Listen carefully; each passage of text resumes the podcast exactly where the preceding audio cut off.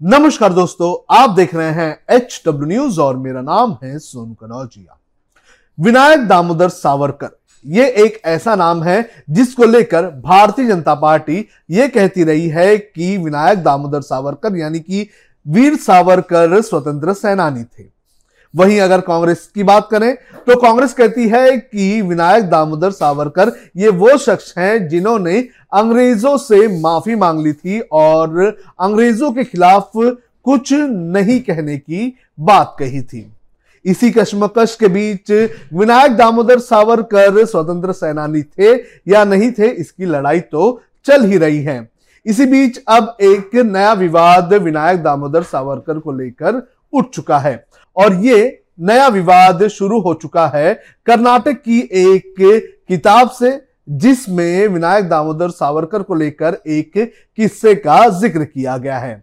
इसमें यह कहा गया है कि विनायक दामोदर सावरकर जब अंडमान की जेल में बंद थे तो उस वक्त वो एक चिड़िया पर बैठकर मातृभूमि का दर्शन करने हर रोज जाया करते थे।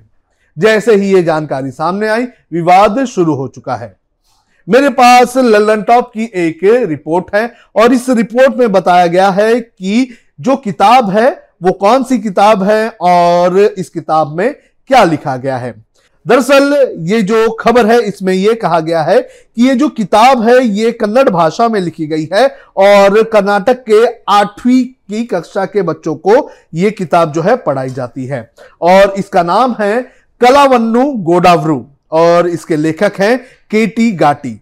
इसके पहले इस किताब में ब्लड ग्रुप का अध्याय पढ़ाया जाता था, जिसे विजयमाला रंगनाथ ने लिखा था।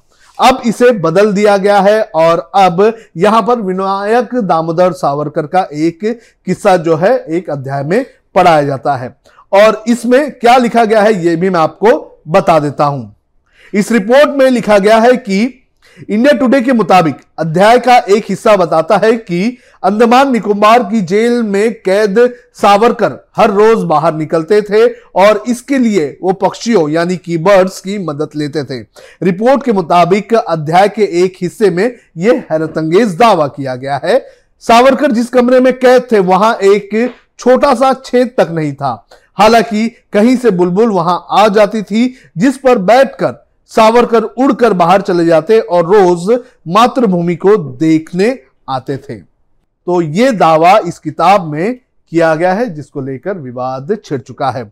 सबसे पहले इसे रिपोर्ट किया गया था हिंदू में, द हिंदू, जो कि एक प्रतिष्ठित अखबार है, और इस अखबार में इस खबर को प्रकाशित किया गया था। और उसके बाद कई सारे न्यूज़ चैनल्स और न्यूज़ न्यूज़ चैनल्स में नहीं, बल्कि पोर्टल्स में और जो न्यूज़पेपर है, उसमें यह खबर प्रकाशित की गई है। अब इसको लेकर आपत्ति भी जताना शुरू हो चुका है। आपको बता दें कि ये जो हिंदू की रिपोर्ट है उसमें यह कहा गया है कि सूत्रों के हवाले से बताया गया है कि पहले इसको लेकर कोई भी आपत्ति जताई नहीं गई थी। लेकिन सावरकर के बुलबुल बुल, पर बैठकर बाहर जाने वाला हिस्सा वायरल होते ही कर्नाटक टेक्स्ट बुक सोसाइटी के पास शिकायतें आना शुरू हो चुकी है। इसके अलावा इस रिपोर्ट में यह भी कहा गया है कि आम लोगों से लेकर टीचरों ने भी इस पैराग्राफ पर आपत्ति दर्ज कराई है। एक टीचर ने अपने नाम को गुप्त बताने की शर्त पर द हिंदू से बात करते हुए कहा कि अगर लेखक ने मेटाफोरिकली, यानी कि लक्षणिक दृष्टि से सावरकर की तारीफ़ की है तो कोई भी इसमें आपत्ति नहीं है। लेकिन लिखा इस तरह से गया है कि यह सब सच हो।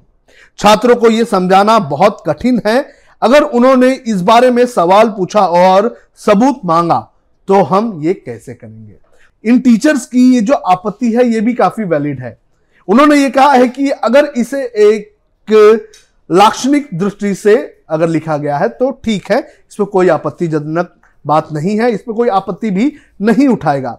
लेकिन इसे जिस तरह से इस पैराग्राफ में लिखा गया है, उससे ये कहीं ना कहीं सच लगता है। और ऐसी सिचुएशन में अगर बच्चे उनसे सवाल पूछे और जवाब मांगे इस मामले में तो उनके लिए जवाब देना बेहद ज़्यादा मुश्किल हो सकता है। तो इसके पहले भी हमारे देश की कई सारी किताबों में इस तरह की चीज़ें हमें देखने मिली हैं। कुछ चीज़ें ऐसी हैं जिसे एक्सप्लेन करना इतना इजी नहीं है, फिर भी किताबों में लिख दी गई। और बाद में उसको लेकर आपत्ति भी जताई गई। अब वीर सावरकर के इस किस्से को लेकर जिस तरह से विवाद शुरू हो चुका है तो देखना ज़रूरी है कि इस पूरे मामले पर क्या होता है। क्या text book Karnataka text book society जो है, इसमें बदलाव करेगी? क्योंकि उनके पास लगातार शिकायतें आ रही हैं। लेकिन सरकार नहीं करेगी, ऐसा इस वक्त हमें लक्षण दिखाई दे रहा है सरकार का। इस रिपोर्ट में कर्नाटक के स्कूल शिक्षा और साक्षरता विभाग के मंत्री बीसी नागेश से बातचीत का भी हवाला दिया गया है।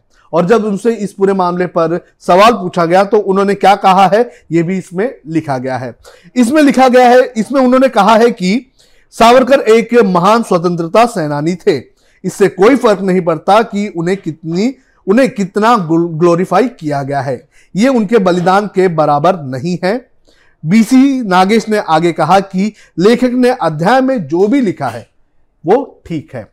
कर्नाटक में बीजेपी की सरकार है और ये बीजेपी के मंत्री हैं और बीजेपी वीर सावरकर का जो इमेज है उसे ग्लोरीफाई करने का काम करती है। तो इनका बयान बीजेपी की आइडियोलॉजी से जरा भी हटता हुआ नज़र नहीं आ रहा है। लेकिन सवाल वहीं अटक जाता है कि जिस तरह से टीचर कह रहे हैं कि इस पैराग्राफ में जिस तरह से वीर सावरकर के इस किस्से को डिस्क्राइब किया है, उससे बच्चे अगर सवाल पूछ लेंगे तो उसका जवाब कैसे दिया जाएगा?